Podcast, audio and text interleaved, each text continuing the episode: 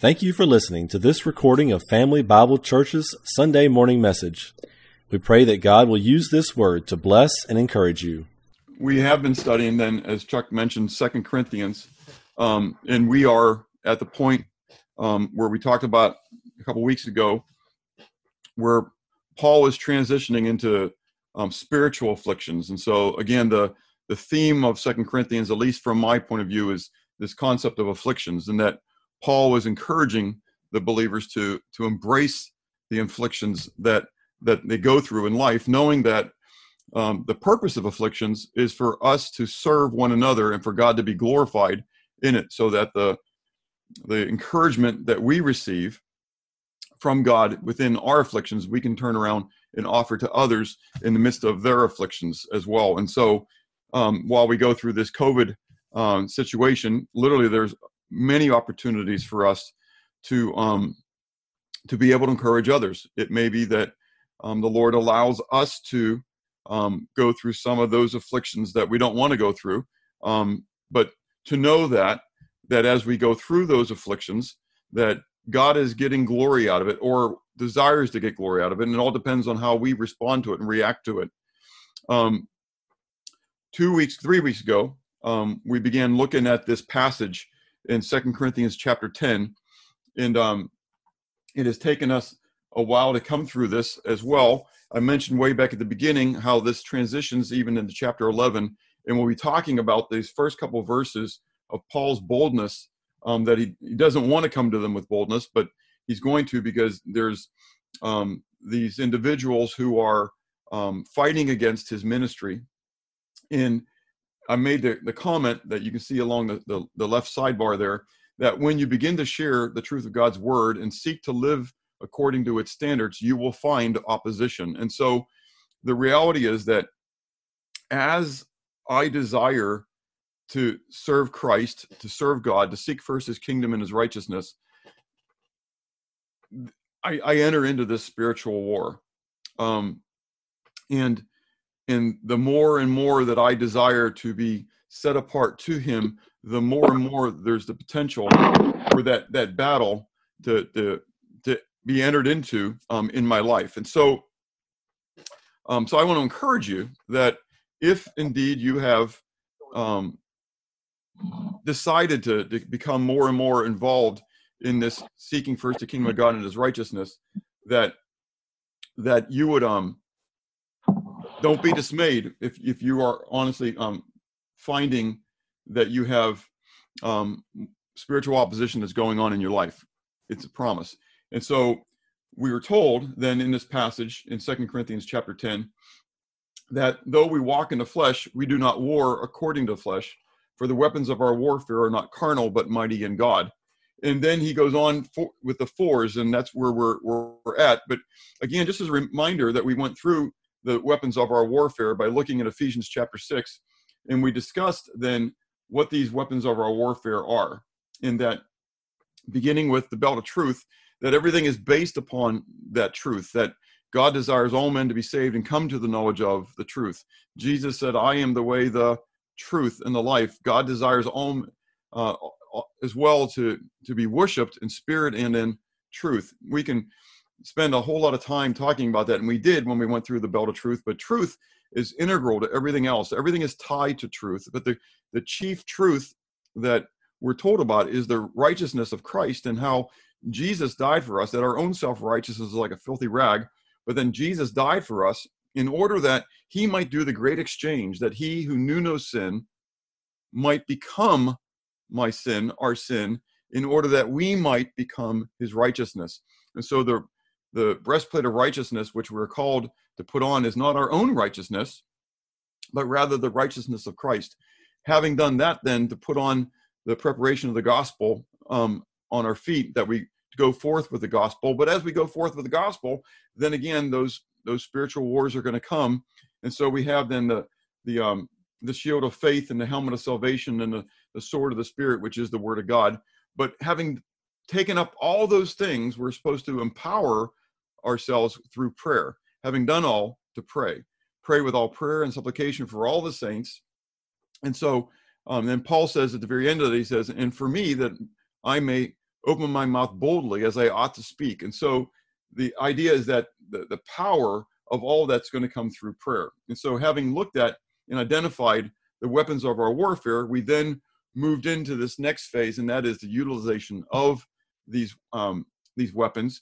And Paul gives four four items, at least in this section, uh, in how we are supposed to use these weapons, these uh, spiritual weapons. And the first of them is the pulling down of strongholds. And two weeks ago, we talked about this, and we looked at the four strongholds of ignorance, uh, idolatry, iniquity, and then intimidation, and then how again they play on through. But ignorance is you can have um, ignorance that is um, truly unintentional ignorance, but I think most ignorance is really intentional that people just don't want to know.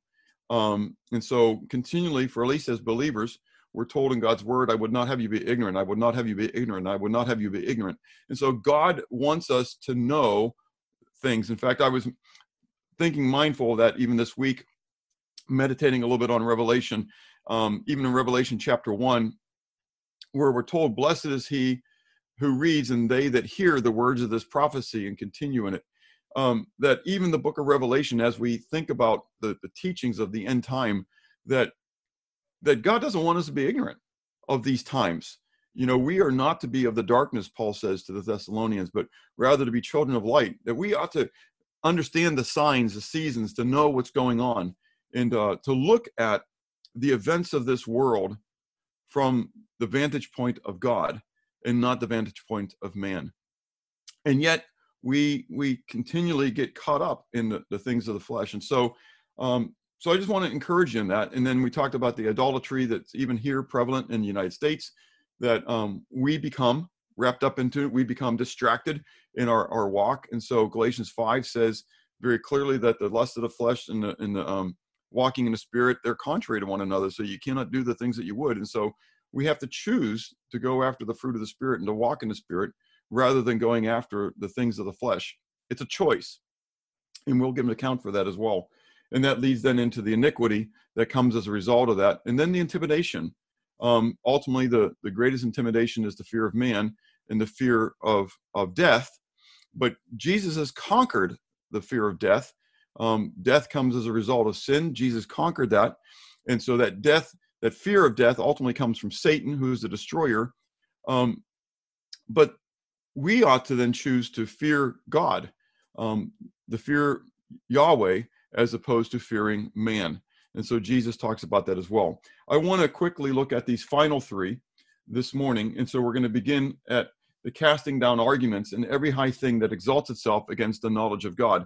And so as you look at this, there is, first of all, um, the, the question that we need to look at and to ask ourselves is what is then the arguments? What are what is it referring to? And if you remember again, again, this is all talking about, many people talk about this from the perspective of just the strongholds and as far as um, my um, addictions and stuff like that. And that's not what this passage is all about. This is all about, again, spiritual war and again about truth, the, the, the attack of truth. And so this argument for casting down arguments, even every high thing that exalts itself against the knowledge of God, then is talking about arguments that actually attack the gnosis, the knowledge of God. And so these are based upon the logic of man, that literally um, this word for arguments is the word logismos, um, which you can see there on the screen, literally means logic or reason. It is the intentional, calculated thinking. And so it's derived from the word logizomai, which we see in Philippians chapter 4, when it says, finally, brethren, whatsoever things are true, whatsoever things are honest, whatsoever things are just, whatsoever things are pure, whatsoever things are lovely, whatsoever things be of good report, if there be any virtue, if there be any praise, think on these things. And literally, the word logizomai then is the word we get our word logistics from. And it is the, the idea of the, taking an inventory or thinking through something, meditating on it, considering it, analyzing it. And so so those things that are true and honest and just and pure and lovely and of good report and virtuous and, and praiseworthy, I'm supposed to set my mind on these things to overcome anxiety and everything else. Well, it's the same concept then when in when it comes to here that man um, continually uses logic to try to distract us from knowing God. The um, it is is really an important thing to me from the perspective of that Jesus said in John 17, verse 3, um, This is life eternal, that they may gnosko, know you, the only true God, and Jesus Christ, whom you've sent. The word um, gnosis, which we're going to look at in a moment, is derived from the word gnosko. And it is an intimate knowledge that's there. And so, what's kind of fun though is these um, and you're going to see a word play that goes on here and i want to show it to you. I mean though it's greek hopefully you'll you'll kind of track with this. Um, paul says that these these arguments are those which are inflated exalted um, against the gnosis of god. And so you can see i've got the word there for inflated. It's um, ep eruntas eruntas in literally comes from the word iro which means to lift up. And so the the the Greek epi, the the prefix there, the preposition, um, is like when we use like a, as an epicenter, um, talking about like with a the earthquake, the epicenter of the earthquake was in whatever, and so talking about the very very focal point, I could say the center of the earthquake was located, but the epicenter then tells me I'm even looking at more of a focused center, a more defined area. So this is the epi epi aruntas. So this is a focus lifting up. And so this is somebody who is inflating um, an argument, inflating themselves. They're exalting this, and they're exalting it against. And so the word kata in the Greek means to go against something. They're inflating it against knowing God. Um, the word is used, you can see 16 of 29 times in uh, Paul's letter to the Corinthians because there was this this battle of knowledge that was going on um, in the Grecian land. And so, slight little background. Don't want to spend a lot of time on this, but Gnosticism um, was a a very prevalent um, uh, religious um, distortion of the truth that was going on in these days. And so John's gospel is distinctly different from the other three gospels because John literally is writing um, his gospel um, in a Gnostic or against the Gnostic mindset, that he is revealing who the true truth is, who really is the light. And so there were terms that were used in Gnosticism. Um, and so Gnostics would say that they had this, this special truth and so Paul and, and John um, seek to, to work against that and to, to state no, true knowledge is in Christ alone. It's in the only true God. And so we see that then, and I'll talk about this in a moment as well. When Paul goes to um, the Areopagus, that um, that is what he's trying to do for these individuals that, as Chuck read earlier in Acts 17, he's trying to get them true knowledge. And so um, you can read in First Corinthians 8, 1 11, and I'm not going to go to those passages that are there for you to be able to go and see how Paul uses this term that the potential for gnosis, for knowledge, to lift up individuals.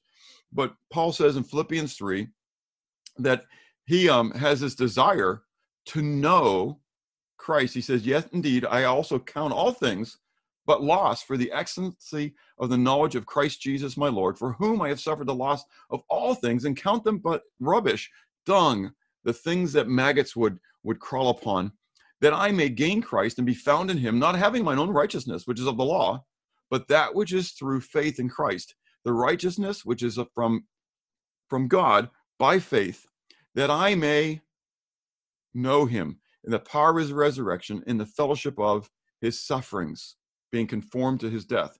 So Paul's chief desire was to gnosko relationally, intimately, experientially, continually grow in his knowledge of Christ. And that's what Peter says. The very last words that Peter share with the, the, dispersed church before he dies, 2 Peter 3:18, you all probably know it, you've probably memorized it or heard it numerous times, but grow in the grace and in the knowledge of our Lord and Savior, Jesus Christ. To him be glory, both now and forever. Amen. And so, First Timothy 6, uh, Paul tells Timothy, he says, Oh, Timothy, guard what was committed to your trust, avoiding the profane and idle babblings and contradictions of what is falsely called knowledge. By professing it, some have strayed concerning the faith. Grace be with you. Amen. If there's anything I can stress to individuals more than anything else, it's this concept of knowing God, not just knowing about God. There are so many people, I think, in this world who know a lot about God, but they don't know Him. Jesus said, This is life eternal, that they may gnosko you. Not oida, not edo. It's not the factual knowledge, it's, it's the relational, experiential knowledge. And Satan doesn't want that. Satan doesn't want it. I mean, think about it. Adam and Eve, what did they have in the garden before Satan came and tempted them? They had an intimate relationship with the God of the universe. Yahweh used to come and walk with them in the garden. They they they, they heard him. They walked with him. In fact, when the after they had sinned, when they went to hide themselves, it was because they heard God walking in the garden. That's a mind-boggling thing. They fellowshipped with God. And when sin came into the world, when when they chose to to follow after Satan, instantly their fellowship with God was broken. They hid. And Yahweh comes into the garden. He says, Adam, where are you? He says, Well, I'm hi- I was hiding. Well, why are you hiding? Well, I was naked. Well, who told you you were naked? Have you eaten from the tree? And so at that point, our intimacy, our fellowship was was broken and hindered. But that is exactly what God wants. God wants us to, to come back to that intimacy. That is the truth that He wants all men to know.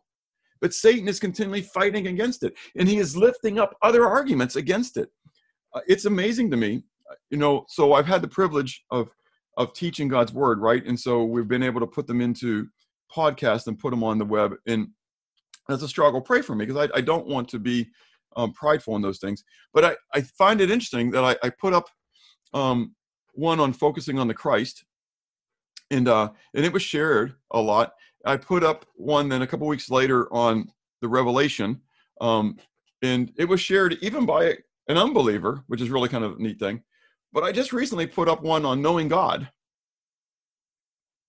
and it got hardly any reaction at all. Now, I don't want to make anything major about that, other than I find it interesting. People want to know factoids. People want to know all about the prophecies and, and everything else that might be happening that's going on here. But when it comes to denying myself in order to know God, all of a sudden people lose interest. They walk away. We want what we want rather than what God wants. And so Satan is a master um, of this logic game that distracts us from truly knowing God's word and, and seeking after Him, um, other than making the Bible as a um, a study book. It's not a study book; it's a love letter, and we need to realize that that it's not a book for us just to study and learn factoids. But God wrote what He wrote in order to draw us deeper and deeper in a relationship with Him. If it's not really your honest desire within your heart, God knows that. And I would just ask you to challenge you to, to pray as a believer, saying, God, draw me into that deeper relationship. So they're inflated against the knowledge of God. But so Paul then comes and uses this word, then deflating, the, the casting down um, these arguments. The word casting down, you can see that I put up there is kath irontos, and so kata irontos. Again, so it's that word kata. It means against, to, to come against that lifting up. And so so as the the inflating is happening, that we know then the word of truth because we have on the belt of truth, the breastplate of righteousness. We have the sword of the Spirit, which is the word of God, and we know how to use it. And we use it then against these, these arguments, these arguments of logic. They sound good. Wow, that's really interesting. But no, no, that's not what God's word says.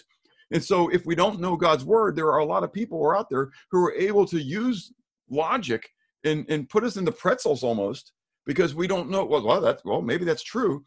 But if we would be students of God's word, Jesus said to those Jews who believed on him, If you abide in my word, then you are my disciples indeed. And you will know the truth, and the truth will set you free.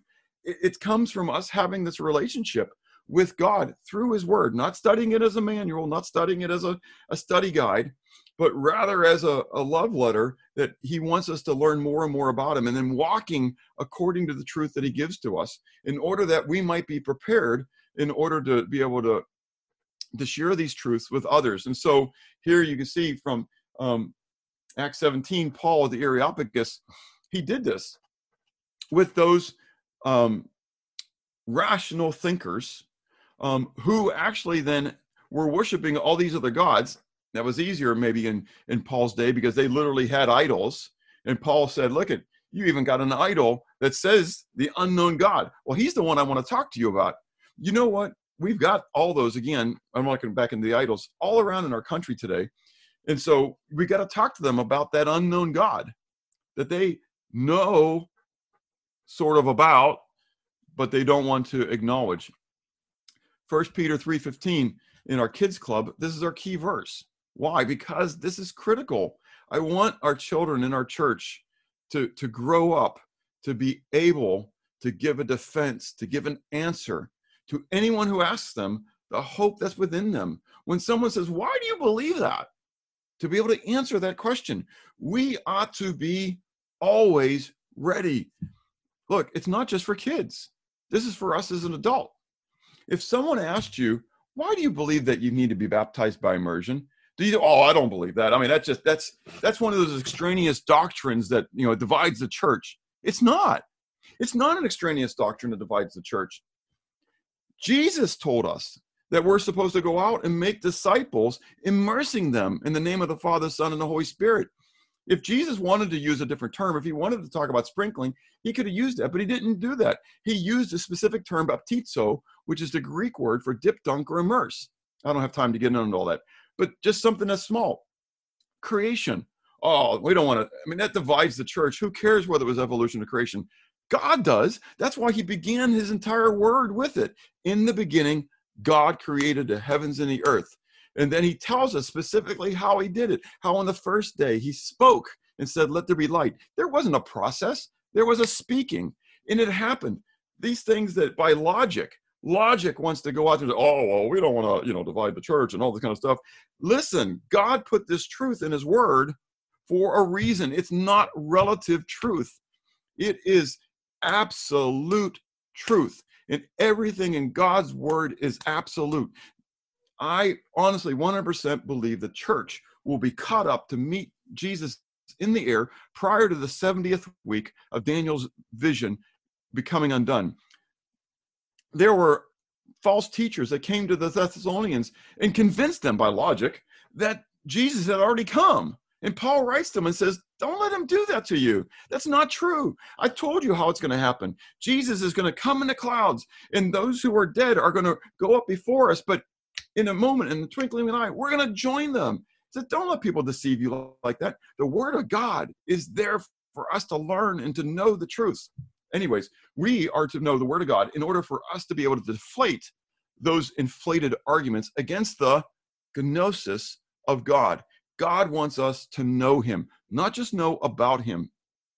Second Timothy 2:15 be diligent to present yourselves approved to God, a workman that needs not to be ashamed, rightly dividing the word of God. It's like if I come to your house and I build you a deck, you know, in the days of my my home improvement business, you know, we did that kind of stuff. What if I showed up and I didn't have a level? I didn't have a square. You know, I mean, would you be excited about the potential of what your deck was going to look like? No, I'd re- I would be a laborer a workman who would ultimately then want to being ashamed because I wouldn't be able to properly cut the deck. I received a um, a text, a picture text from somebody recently within the last two months who was working for a carpenter who didn't have that, and just he he, he didn't measure out to make sure this um, thing was square and and the individual pointed it out to him. So he sent me a picture of it. He pointed it out to him that this thing's gonna it, it's not squared. And the guy's oh no no one will even know. Just don't worry about it. Just do it. And then then they measure it out because you're supposed to put your your joist 16 inches on center. And so you know they make their marks and he, and he asks them he says which side do you want me to, of the line do you want me to put the boards? Or do you want them centered and the guy's, oh, I don't care. Just make sure that just as long as they're close. You know, in the end, there's going to be problems with that deck because it wasn't built with the proper care. How do you treat God's word? Do you treat him like a workman that needs to be ashamed? Or do you treat it with the, the, the proper care that it should take? That you study it, that you that you examine it back and forth to make sure that you are following after truth. Well, in Colossians chapter 4, we're told, let your speech always be with grace, seasoned with salt. Seasoned with salt, that you may know how you ought to answer each one. Because we are to, to answer them. We're not supposed to just say, well, I'm going to blow it off. I don't want to get into an argument. No, if it's based upon truth, truth. Now, sometimes we like our own truth. Again, we don't want anybody to bring truth into our lives, but we certainly want to be the, the, the giver of truth to everybody else, you know, to set ourselves up as the, the, we are the end all of truth. And so, no, no, no, you've got to listen to mine. No. If it's the word of God, then it is truth. If it's only of Bob, it is subject to error.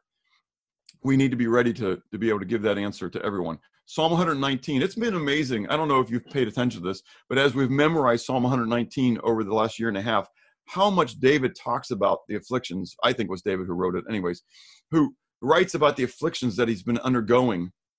But also, with this is juxtaposed in conjunction with the, the word of God and, and how the word of God is that which gives him strength as he goes through these afflictions of life that he's going through. And so here in Psalm 119, verse 97, which we did a, a little while back, he says, Oh, how I love thy law. Remember that?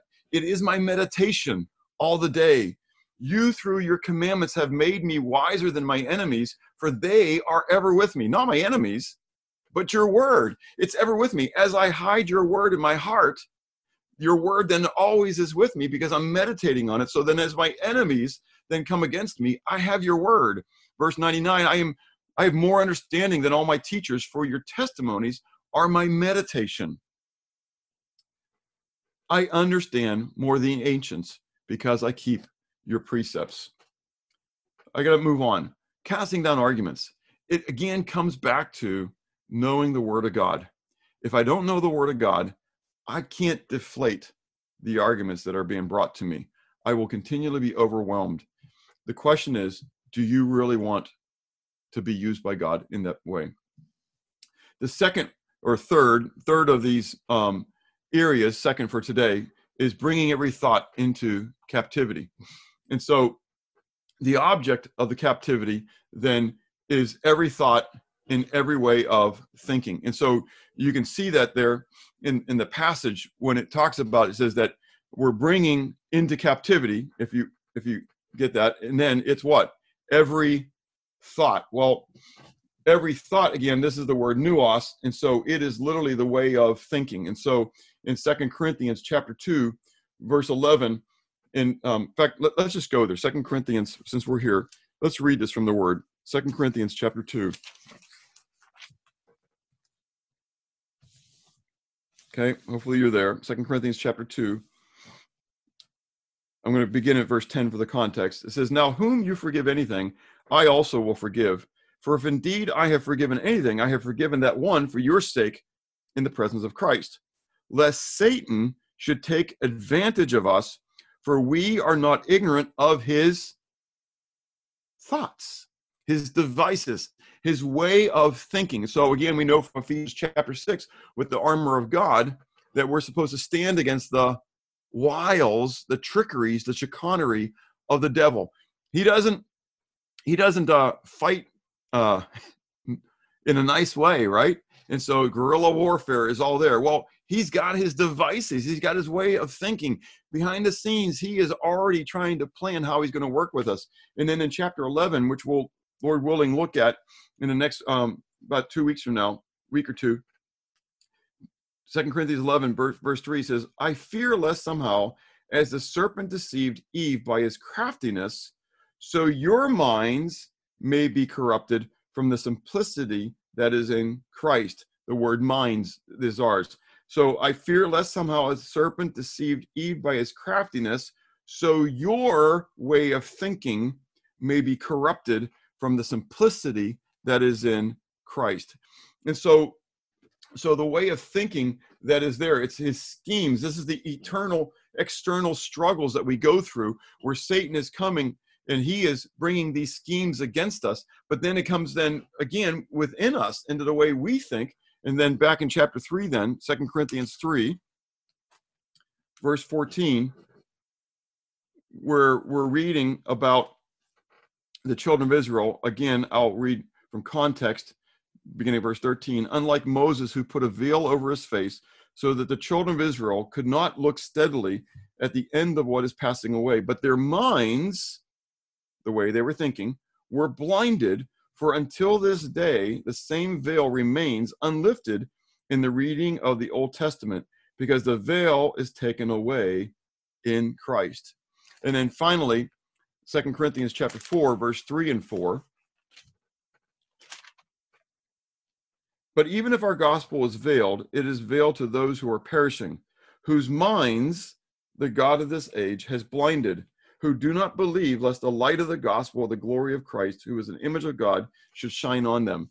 And so we have this battle then that's going on from the outside of us and bombarding us from the outside, but also from within us.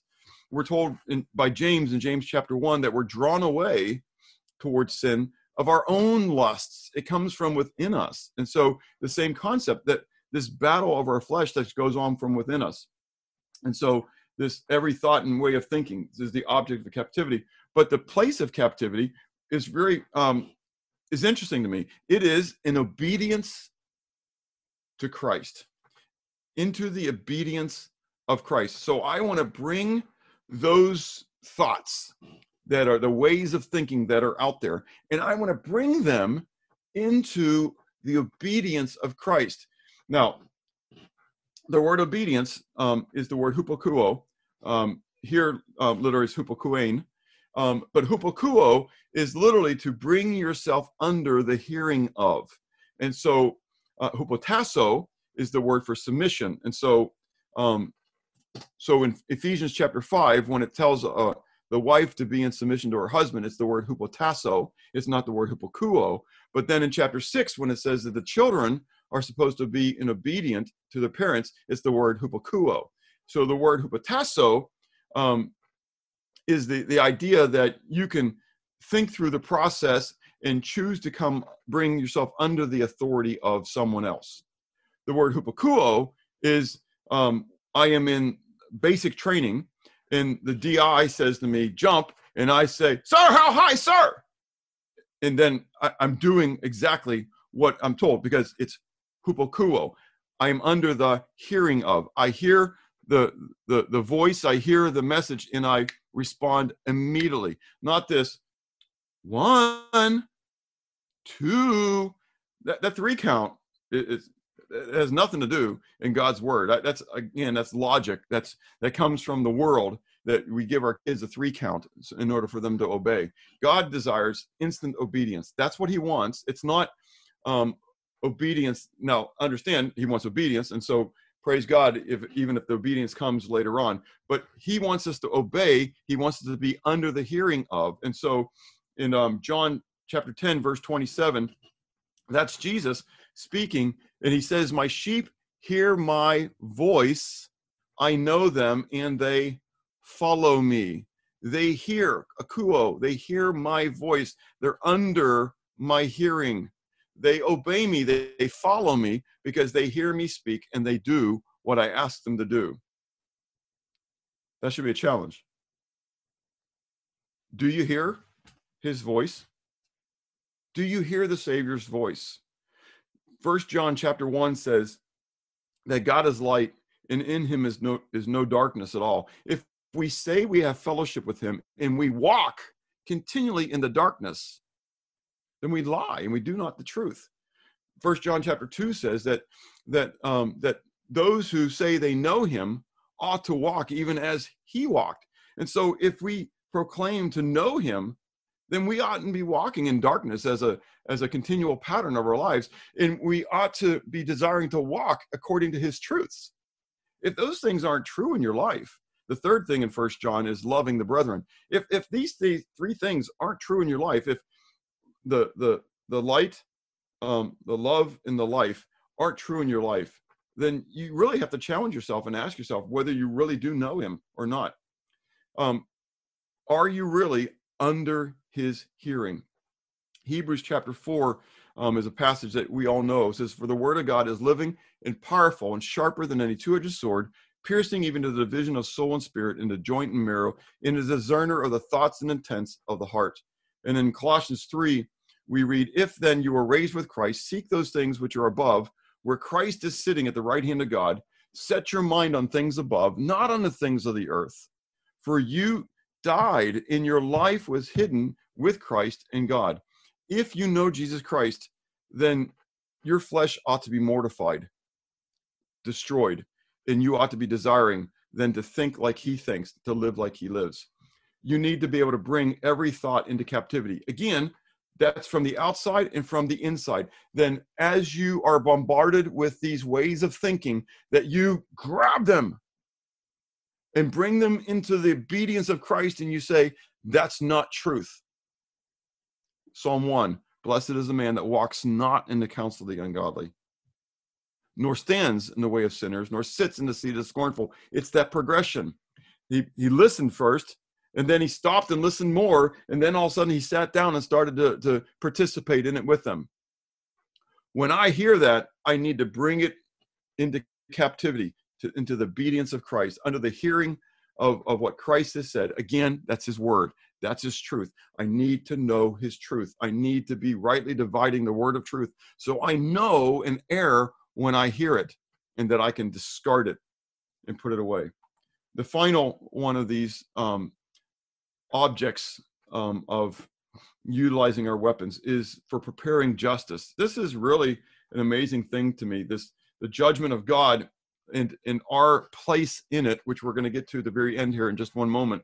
But quickly, I just want to share, and we know this, and I'm not going to go through all these passages, you can look these up.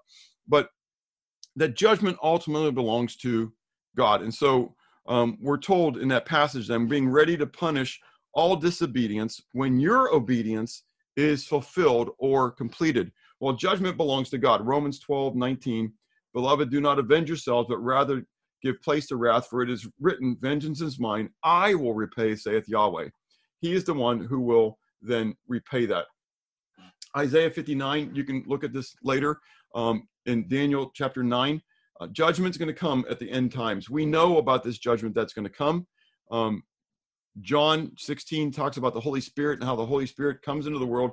He convicts the world of righteousness, judgment, and sin, so that there is going to be no man with who has an excuse because God is working within every single individual, whether through creation itself, as a part of his revelation, the natural revelation, or through his word, through the, the written revelation, that God is is is coming through the Holy Spirit to each individual, and He is He is giving them some revelation um, for them to understand that He exists, and they will give an account for that in the end days. And so, Revelation chapter six, verse nine to eleven.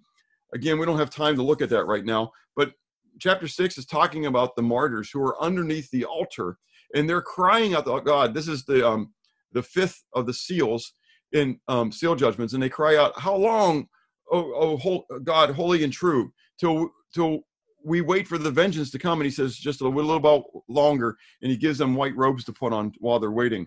And then in chapter 19, excuse me, we see the judgment upon the nations at the Battle of Armageddon. But but even more so in chapter 20, the great white throne judgment that is there, and that every man, small and great, every individual on the face of the earth, it doesn't matter who they are, are all going to stand before the great white throne judgment of God, of Christ.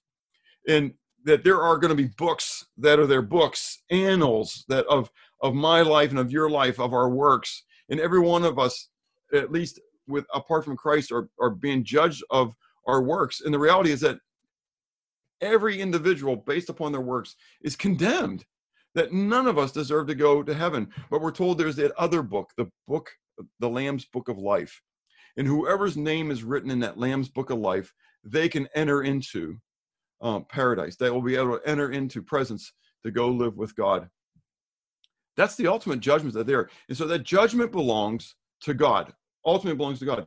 But look what it says in, in this passage as well in Second Corinthians 10, because we're going to look at this passage in First Corinthians 6 here. It says, For preparing justice. This is talking to us. Remember how this applies into our lives. For um, being ready to punish all disobedience.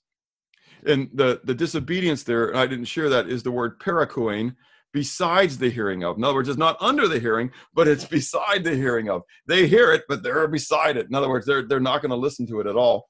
Beside the hearing of, when your obedience, hupokuo, under the hearing of, is fulfilled, completed, plerao. And we see that from the fact that we then are the jury, that there is a place that you and I are going to, we're going to stand as the jury so if you got your Bibles, turn to First Corinthians chapter 6. We're going to end with this passage. But First Corinthians chapter 6, this is huge. Um, very important. I, I, think that we forget um, the importance that we have. And so as you're turning there, I want to remind you, like First Corinthians chapter 11, where it talks about the authority that we have um, in, in, in Christ, that the, the authority structure that that the head of Christ is the Father, is God, the head of man is Christ, the head of woman is the man. But then it goes on and tells the woman that she should have on a head covering, and that long hair is given to her as the head covering, but that she should have it on not for the man, but for the angels. That a woman, she ought to be displaying then submission to her husband because of the angels that there is a place where we are going to stand in judgment um, with with God on these things. Look in chapter 6, 1 Corinthians, 1 Corinthians, the first letter, chapter 6, beginning at verse 1. Dear any of you having a matter against another, go to law before the unrighteous and not before the saints? Do you not know that the saints will judge the world? And if the world will be judged by you, are you unworthy to judge the smallest matters? Do you not know that we shall judge angels? How much more things that pertain to this life? If then you have judgments concerning things pertaining to this life, do you appoint those who are least esteemed by the church to judge? I say this to your shame. Is it so that there is not a wise man among you, not even one, who will be able to judge between his brethren? But brother goes to law against brother, and that before unbelievers. Now, therefore, it is already an utter failure for you that you, you go to law against one another. Why do you not rather accept wrong? Why do you not rather let yourselves be cheated? No, you yourselves do wrong and cheat, and you do these things to your brethren. Do you not know that the unrighteous will not inherit the kingdom of God? Do not be deceived. Neither fornicators, nor idolaters, nor adulterers, nor homosexuals, nor sodomites, nor thieves, nor covetous, nor drunkards, nor revilers, nor extortioners will inherit the kingdom of God. In such were some of you, but you were washed, you were sanctified, you were justified in the name of the Lord Jesus and by the Spirit of our God. Oh, brethren, we have the, the privilege that one day we are going to be, in a sense, the jury that's going to sit there with the judgment of God. I can't, I am so unworthy of that. My righteousness is like a filthy rag. But again, it's not my righteousness, it's Christ's righteousness that we ought to be seeking to pursue, pressing toward the mark for the high call of God in Christ Jesus, forgetting the things which are behind, reaching forward to the things which are before, in order that using and knowing this truth, I might draw others to the God who loves me. Then I might be able to pull down the strongholds that are standing against the truth of God. That I might be able to cast down, cast the arguments that lift themselves up against the gnosis, the knowledge of God. that I might be able to bring every thought that that comes against me into captivity bringing it under into the obedience of christ and then ultimately knowing and preparing myself to to be a part of that end time jury that's going to be standing there as a witness with god that god's word is true and that he gave it to me do the angels cringe when they see your obedience? Or do they laugh because of the mockery that they make of God? Because we who know truth reject it. It says in the Psalms, he is um, uh, a fool has declared in his heart there is no God. The fool has declared in his heart there is no God. Jerry Smith, many years ago, Jerry's an older saint years ago in a men's breakfast. I'll never forget it. He says, If it is a fool who says in his heart there is no God, how much greater a fool is it who knows that there is a God and yet lives like there isn't one? Peter says that when judgment comes, he's going to start with the house of God. He's going to cleanse us first. Oh, that we who know the truth, who have the armor at our disposal, would place it for his glory. How would you rate your obedience to Christ? Are you living under his hearing? Are you seeking to prepare yourselves as a soldier of Christ in order to be ready to give a defense to everyone who asks you? What thoughts are you giving priority to? Are you listening more to the world or to Christ? Finally, then, is there a need to change the way you think and therefore change the way you act? Let's pray. Father, Thank you for your love. Thank you for your word. It is true, Lord. It is the absolute truth. It is quick and powerful and sharper than any two edged sword. Oh, Father, I don't pray just for these, but Lord, I pray for me, Lord, that you will give me an increasing burden and desire for your truth of your word, Lord, that that I would be filled with it more and more and more, that I would be greater prepared every day to give an answer, to give a defense to everyone who asks me a reason for the hope that's within me. Lord, give us boldness that we would not be yellow bellied chicken livers. Lord, that we would not walk away, quote unquote, from the fight, from the spiritual battle that's there. But Lord, that we would have the empowerment that only you provide. That, Lord, we would know that in that day that you will speak through us by your spirit. But God, that's using your word. Lord, help us then to be faithful to hide your word in our hearts that we would not sin against you. Lord, that we would have more understanding than our enemies, that we would have more understanding than those teachers who are of the world who seek to use human logic. Lord, that we would not look to the anthropo logic, the logic of man, but we would look at theologic, the logic which is from God.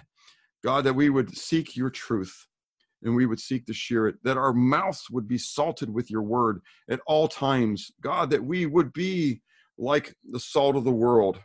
Oh, Father, I pray for our assembly, Lord, that we would be like a city that is set upon a hill whose light cannot be hid.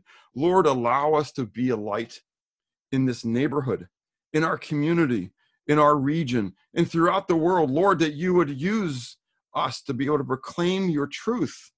Lord, that we would not be murmurers and disputers, but Lord, that we would be holding forth the word of life, that you might receive the glory. Lord, thank you again. Thank you, thank you, thank you for the, the salvation that you've given to us in Christ Jesus. Lord, we are so unworthy of it. Lord, help us to put on the armor every day. Lord, knowing that the battle is going to be there. It's going to be there, Lord, ready to hold up that shield of faith. Lord, ready to use the sword of the spirit and to deflect the battle, the, the, the, the blows that are coming against us. Lord, that we would use our tongues not as um, swords of destruction, but rather as, as swords of edification, as scalpels of truth. Oh God, forgive us. Help us to humble ourselves to seek your face, to turn from our wicked ways. Lord, heal our land, but begin the process in us, in our hearts. We ask these things in Jesus' name. Amen.